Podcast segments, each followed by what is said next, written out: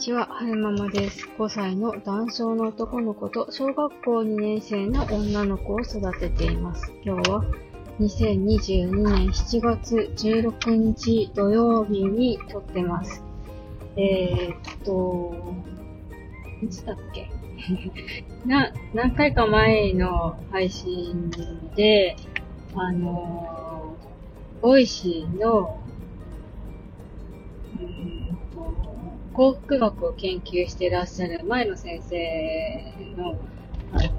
ラジオにコメントを送ったっていうお話をしたと思うんですけれども、そのコメントがご縁で、あの、なんでしょうね。まあ、うんと、男性のお子さんをお持ちの、えー、方をね、紹介していただけたんです。で、その方が活動しているものの中に、みんなでし、みんなの修学活動だったかな？概要欄に貼って、貼っておこうと思うんですけれども、あの、そういう活動をされているんですって。で、みんなで修学活動ってどんな活動かっていうと、あの、障害を持ってる、障害を持つ子供さんが修学するにあたって、まあ、いろいろね、こう、壁にぶち当たったり、わかんないことがあったりとかする、するんですよ。で、えー経験者の方たちがこんな工夫をしたよとか、あとは専門家にお話を聞いてこういう風な考え方もあるよとか、そういうのを、えー、なんかノートで、文章で、ノートっていう、あの、ブログみたいな、なんだろう、サイト？で文章で、こう、上げてみたり、あとはなんかワークショップもやってるって書いてましたね。そういうのがあるんですよね。で、なんか、世界は、その、インクルーシブ教育っていうのに、えー、向き始めていると。インクルーシブ教育って何かっていうと、なんかこう、差別をなくして、みんな一緒に同じ空間で勉強してこうよ、行こうよ、みたいなことだと思うんですけど、現状の日本の教育って、まあ、健常の子と障害者って分かれて授業してるじゃないですか。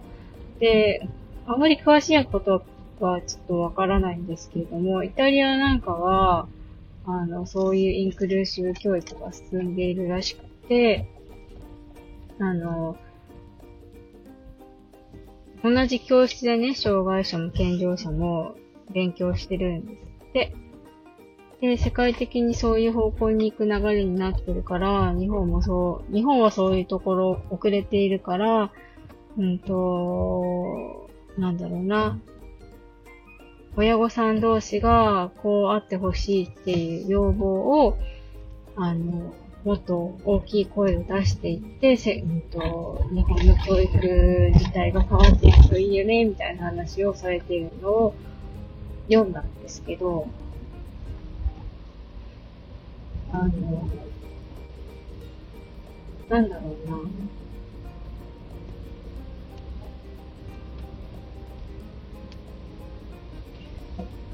同じ空間に健常者と障害者の方がいるってことは、うん、同じ空間に健常者と障害者がいることで、その差別みたいな気持ちが生まれにくくなるっていうお話をされていたんですけれども、うーん、なんか、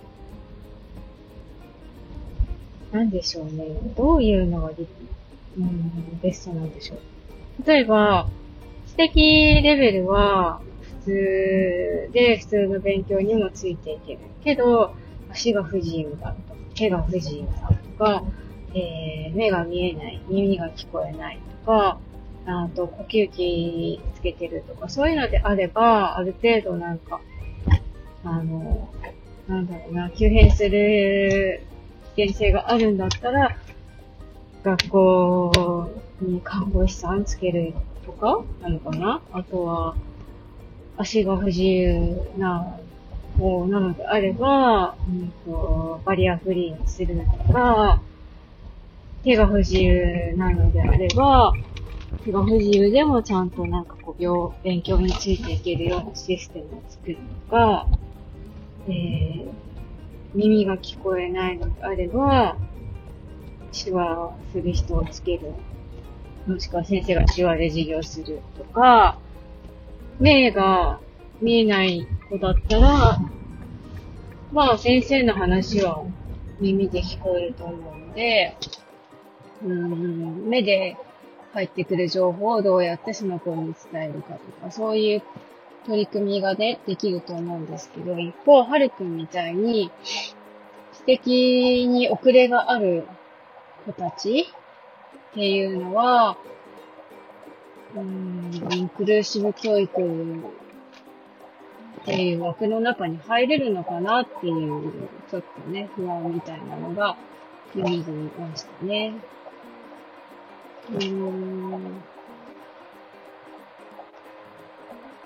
なんかみんな平等だから、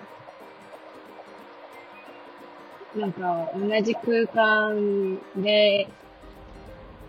まあ勉強するのがベストなんでしょうけど、知的レベルが低い、知的に発達が遅れてる子に健常者の子が合わせてしまうと、やっぱりなんか物足りなさみたいなのを感じちゃうし、かといって、普通の授業してたら、知的発達してる子はついていけないじゃないですか。そういうところを、どう補っていくのが、ベストなんだろうってちょっと、もや、もやってたんですよね。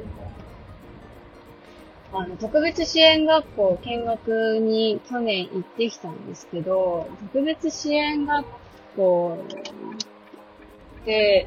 私の目で見た感じだと、あの、なんだろう、真剣自立がちゃんとできるようにトレーニングしてくださったりとか、まあ、真剣事実ができて、うんと、将来的には社会に出て、うんと、なんだろう、社会生活がちゃんと送っていけるようにって、そういう教育に重きを置いてるんですよね、特別支援学校って。だから、うんと、ものすごい高度な計算とか、ものすごい高度なうん、国語の読解とか、そういうことはあんまりしてないように感じたんです。小学生、特別支援学校の小学生は、なんか社会とか理科とかそういうのは、うん、あんまりやらないって言ってましたね。やるとしても、その実生活に結びついた、結びつくようなこと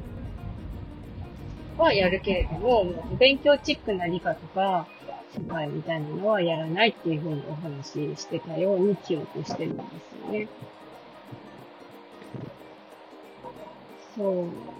まあね、うん、世の中にはいろんな子がいるよって学ぶ必要もあると思うんですけれども、どうやっていくのがベストなんでしょうね。現状、はるくんは普通の保育園に今入ってて、あの、みんなと仲良くやってるように見えるんですけど、これは今年長、年中さんだからできていることであって、これが小学校、中学校、高校って上がっていくと、やっぱりレベルの差が開いてくると思うんですよね。そこをどうカバーしていくのか。イタリアはどういうふうに、イタリアの、イタリアの男性の子ってどういう教育を受けてるんだろうって逆に気になりましたね。なんか、海外の知的レベル、知的発達が遅れている子の教育制度みたいなの、もしご存知の方がいらっしゃいましたら、教えていただけるとすごく嬉しいです。最後までお聴きくださいましてありがとうございました。それではまた。